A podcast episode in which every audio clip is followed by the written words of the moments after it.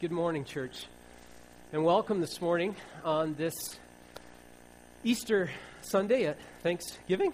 Um, we've been having a strange few weeks here at church, given uh, only, what, five, six weeks ago we celebrated Christmas here at Shelbourne Street. And of course, we've been going through the story, and we've been kind of whipping through all of these wonderful events um, that uh, many of which we have great celebrations surrounded around. And, and here we are now celebrating Easter on Thanksgiving Sunday, which I think works really well. If there's something that we could be thankful for, I think it's for Jesus' resurrection. Amen. So if you're a little confused this morning, that's okay. Um, Kate and I missed you guys last week. We were up at uh, Ladysmith visiting my father and, and my stepmother. And uh, I had the opportunity to preach at my father's church, at Christ Church Oceanside. And we actually have a uh, church connection to that church. Many of you know Nicole Williams, who is ministering right now in China. Uh, that was a church that she was at before she came here to Shelbourne Street. So there's a church connection for you. And while I was preaching there, I, I had the opportunity to preach on Ephesians chapter 3. And uh, the end of Ephesians chapter 3 is this beautiful prayer that Paul prays for the church. But before we got into that, we spent some time looking at Paul, or rather at that time, Saul's conversion, or his calling, if you will, on the road to Damascus. Because I think just about everything that Paul wrote, it was in response to a, a, specific situation, but to really get to the heart of where Paul is coming from, to really understand what drove him, I think we need to really look carefully sometimes at that experience on the road to Damascus the reality of Paul meeting the risen Lord Jesus. Not just a vision, but the risen Lord Jesus was paramount to what formed his faith, and it's paramount to what forms ours today. It's not hard to believe that Jesus died. Anyone crucified on a cross would meet that fate Death is a natural thing. It's not hard to believe that Jesus died on the cross. But to believe in the resurrection, that is something else, isn't it? That's something very unnatural that sometimes we have to wrap our heads around. I ended the sermon that Sunday, just last week, with a question to the congregation. The question I, I ended with was Do we serve today a what or a whom? Do we serve today the idea of the risen Jesus? Or do we serve the risen Lord Jesus Christ alive and in our midst through the power of the Holy Spirit today? I think there is a difference there. That's the question that I will pose to you this morning as we spend some time looking at the resurrection. First, would you please pray with me? Lord, your word is exciting, it is good, it is life giving. And I pray, Lord, that this morning you would open your word up to us in a very powerful and real way. And Lord Jesus, I ask that my words, Lord, my ideas, my thoughts would fall to the floor and that your word, Lord, would find a place in our hearts, in our minds this morning through the power of the Holy Spirit. We welcome you, risen Jesus. We praise you, Lord, and we ask that you be with us now. We thank you for how you've been with us already. In Jesus' name.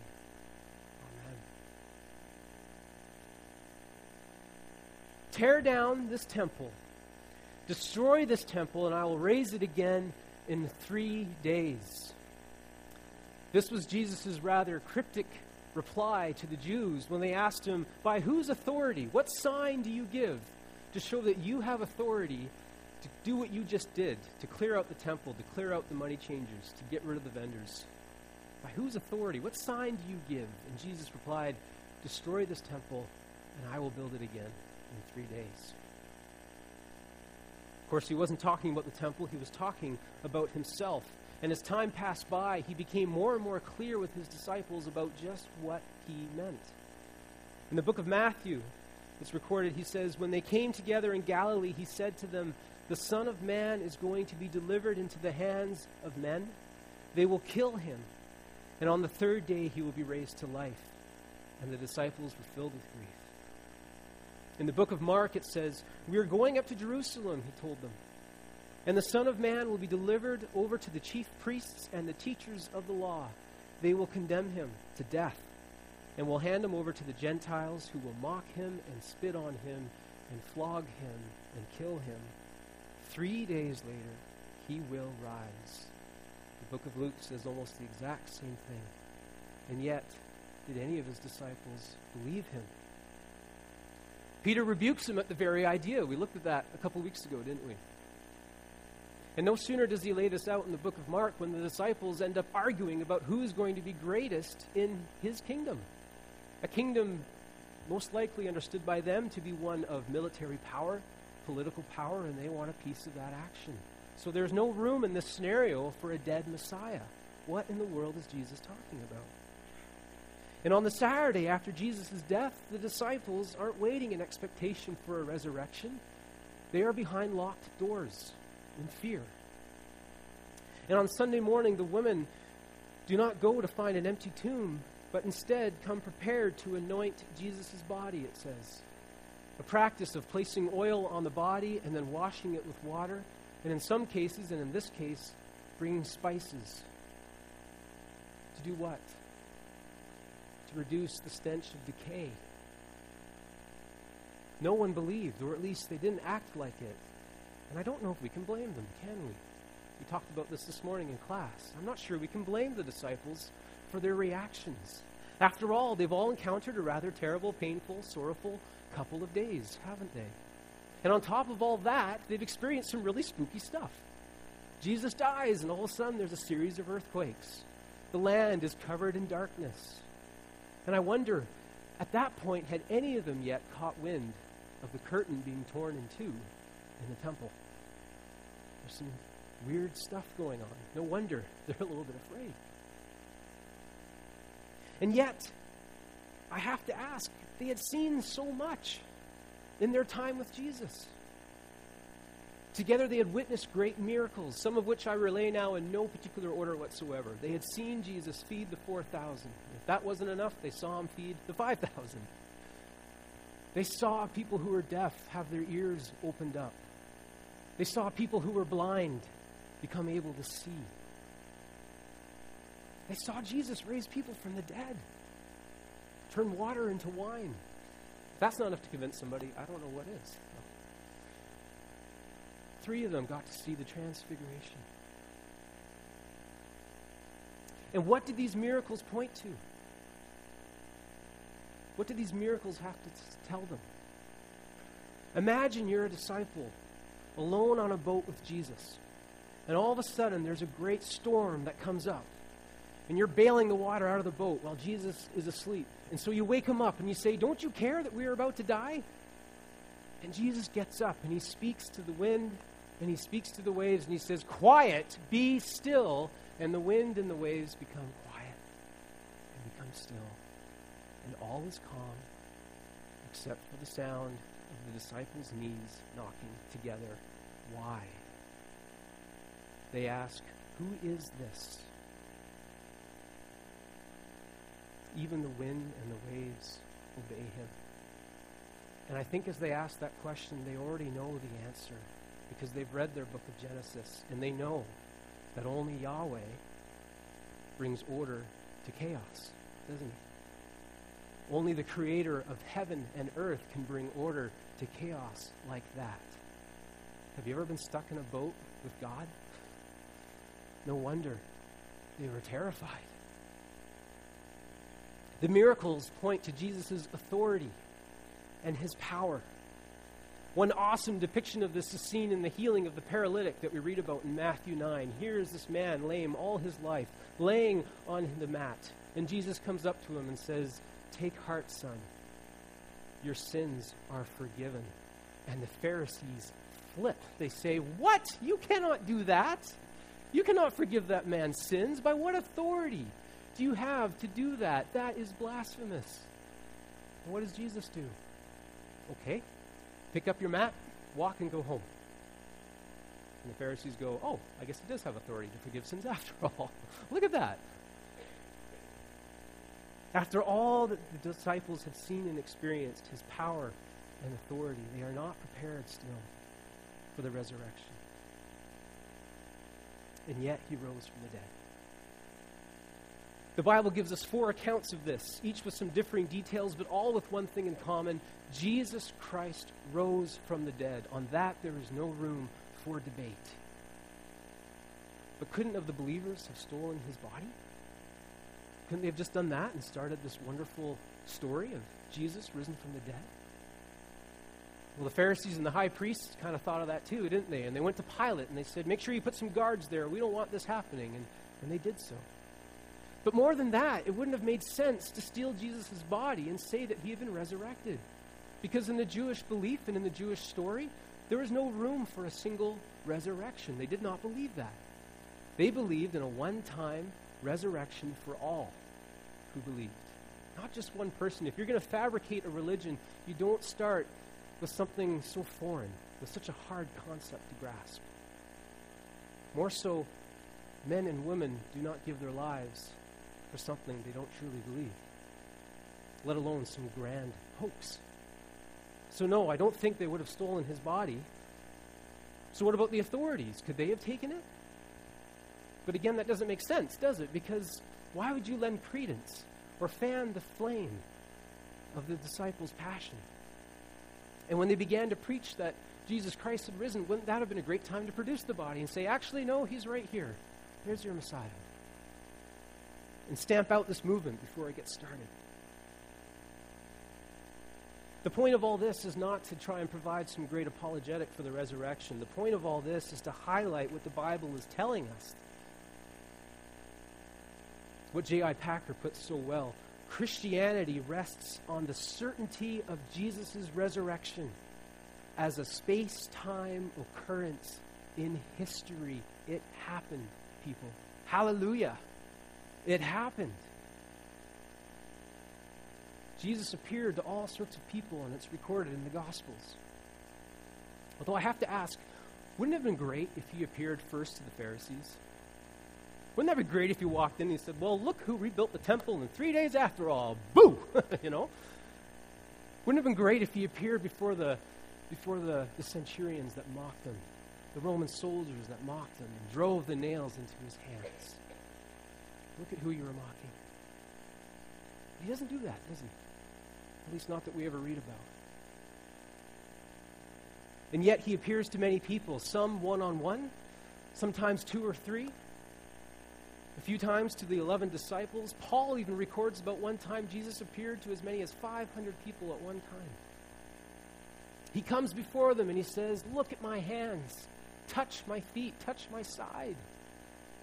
What we would read later on in 1 John, what we saw, we touched, and we handled. He invites them. He gets hungry. You guys got any fish? I could really go for some fish right now.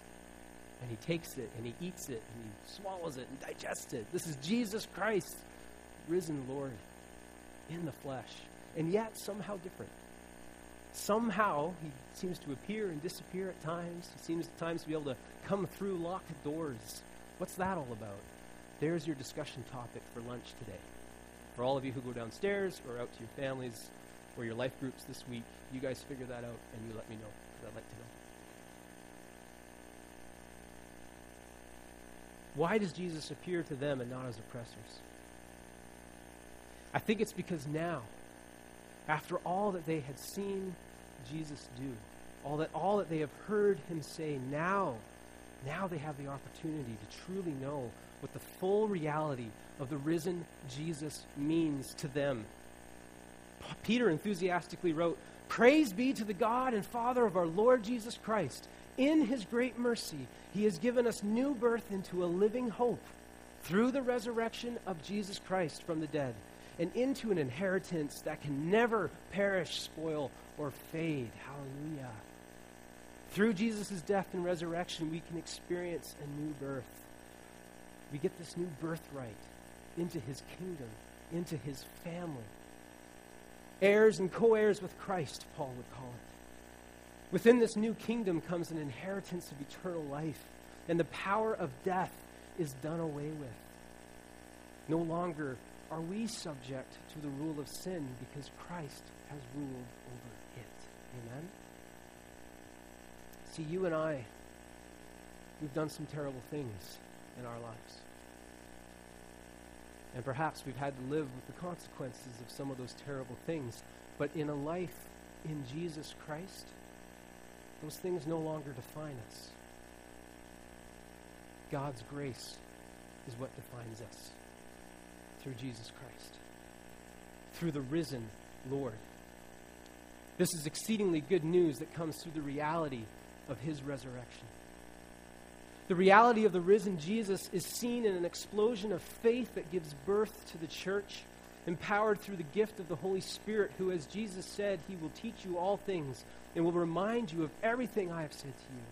And as we progress in the story in our series, we're going to see this in Acts and in Paul's ministry as the church just continues to spread and grow and grow. With great power, the apostles continued to testify to what? To the resurrection of the Lord Jesus. And God's grace was so powerfully at work in them all. Awesome. The power of the Holy Spirit is spoken of often throughout the rest of the New Testament. It is through his power that Christ is transforming the lives of those in his church and strengthening them to carry on a life devoted to the risen Lord Jesus. And this explosion of faith that caused a small movement to therefore go and make disciples of all nations and baptize them and teach them about the love of Jesus. This is what has shaped so much of our world over the last 2,000 years. And I have to ask if not from the reality of the risen Jesus working in their lives, then from what? A grand hoax? Can't believe that for a second. But it's not hard to believe that Jesus died. But to believe in his resurrection, that is something else. And so this morning, what do we believe? If we are truly honest with ourselves, what do we believe? Today, in our hearts and in our actions, do we serve the idea of the risen Christ, or do we serve the risen Lord Jesus? What are we placing our faith in today? Because if we serve just the idea of the risen Jesus, I think that can lead us into some trouble. Because then that room leaves room for lots of other ideas and philosophies and superstitions to share in that idea of Jesus. And that leads to all sorts of difficulties. Because soon the lordship of Christ, our fears and our desires begin to get in the way of that. I trust Jesus for this, but I'm going to check my horoscope just to make sure that I know what I ought to get into today, just for fun. I believe in the Lord Jesus Christ, but oh, I got this chain letter. I better make sure I forward that on so I get that good luck and I get that money that's coming to me. I'm sorry. The Lordship of Christ has no room for these things. God says there's no room for anything else but Himself in our lives. And if we serve the risen Lord Jesus, then His Lordship, through the power of the Holy Spirit, becomes the true reality of our lives, our living hope. For He is our living Savior. Our fears and our desires become subject to His power and authority in our lives. The power and authority that has overcome death, that has overcome our sin. Amen? And so for the Christian, it's not enough to say, I believe that Christ was crucified, but rather we must also say what Paul wrote in Galatians I have been crucified with Christ, and I no longer live, but Christ lives in me. The life I now live in the body, I live by faith in the Son of God, who loved me and gave himself for me. A life not based on a what, but on a who. Jesus, the risen Lord.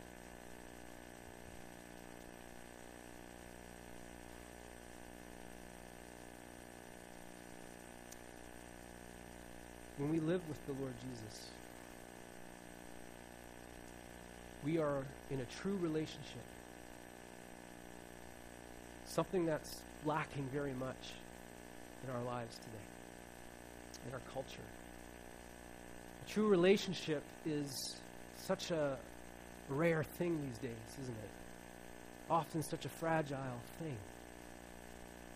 Our culture teaches us to be so fearful and suspicious of people. It teaches us to be um, questioning all the time.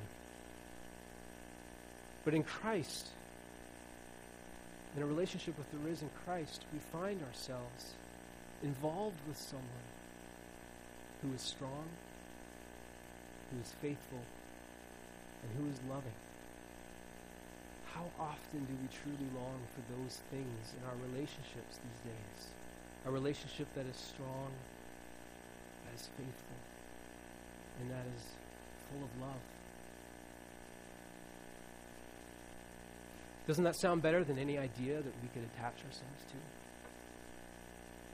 How much more purposeful and meaningful is that in a world where so many relationships are such a sham? The risen Christ longs to touch our hearts and write the truth in our hearts that we are not alone. We are dearly loved. We have been bought with a great price.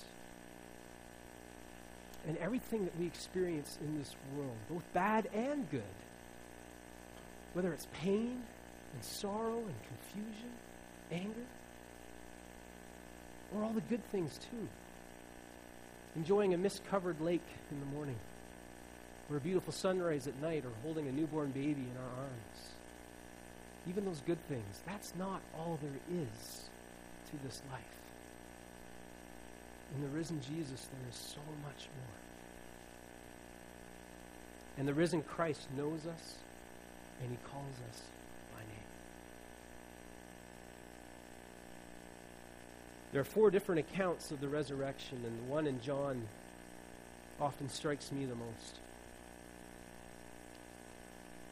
Mary has come to see the tomb to anoint Jesus' body, only to find that he's not there. And she runs and she gets two disciples, Peter and we believe John. And so they run and they look and they don't know what to make of it. And so they head back, and Mary stays there, and she is possibly hysterical. She's in great grief. Now, Mary stood outside the tomb crying. As she wept, she bent over to look into the tomb and saw two angels in white seated where Jesus' body had been, one at the head and the other at the foot. And they asked her, Woman, why are you crying?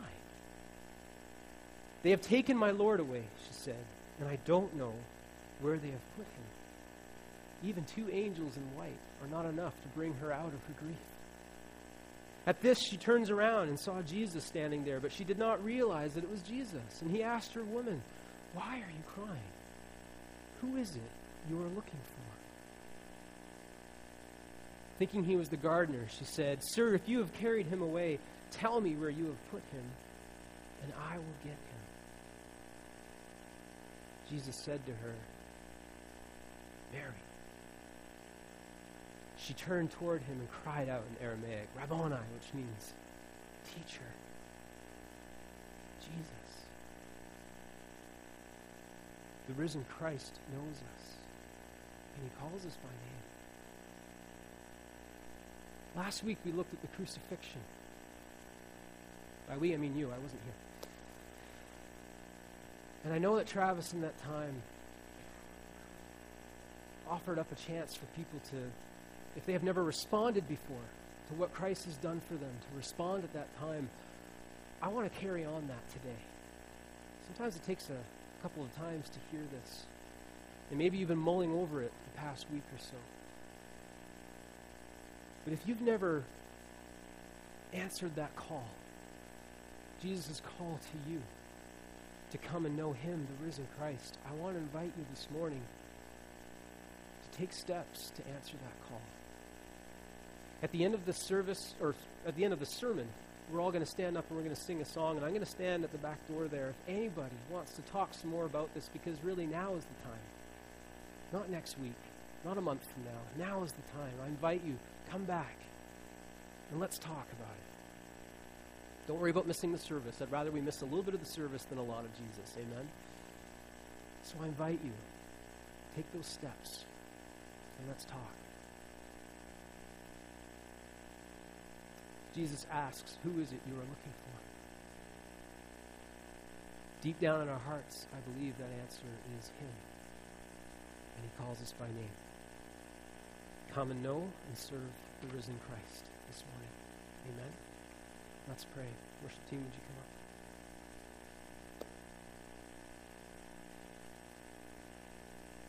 Lord, again, your word is good. Your word is exciting. Your word, Lord Jesus, is life giving. And I pray that your word, Lord, would touch each and every one of us today. Lord God, as we come from here, we would have a greater sense, Lord, of your presence in our lives through the power of your Holy Spirit, Lord God. Jesus Christ, risen and alive. Praise you, Lord. We give thanks for this, Father. Thank you for your Son and for all that he means to us, Lord God. I pray for those who don't know him, that you would continue, Lord God, to open their hearts to you and your message and your word, Lord Jesus. May we take that step to truly come and know you, perhaps even this morning, Lord God. Now, Lord, I pray that you would go ahead of the rest of this service as we sing, as we take communion together, and we celebrate what you've done, Lord Jesus, and what you are doing in our lives, Lord God. And I ask, Lord God, that we would truly come from here filled with thanksgiving for who you are. Praises unto you, Lord God. Glory unto your name, Lord Jesus, for you are worthy to be praised. Amen. Bless you.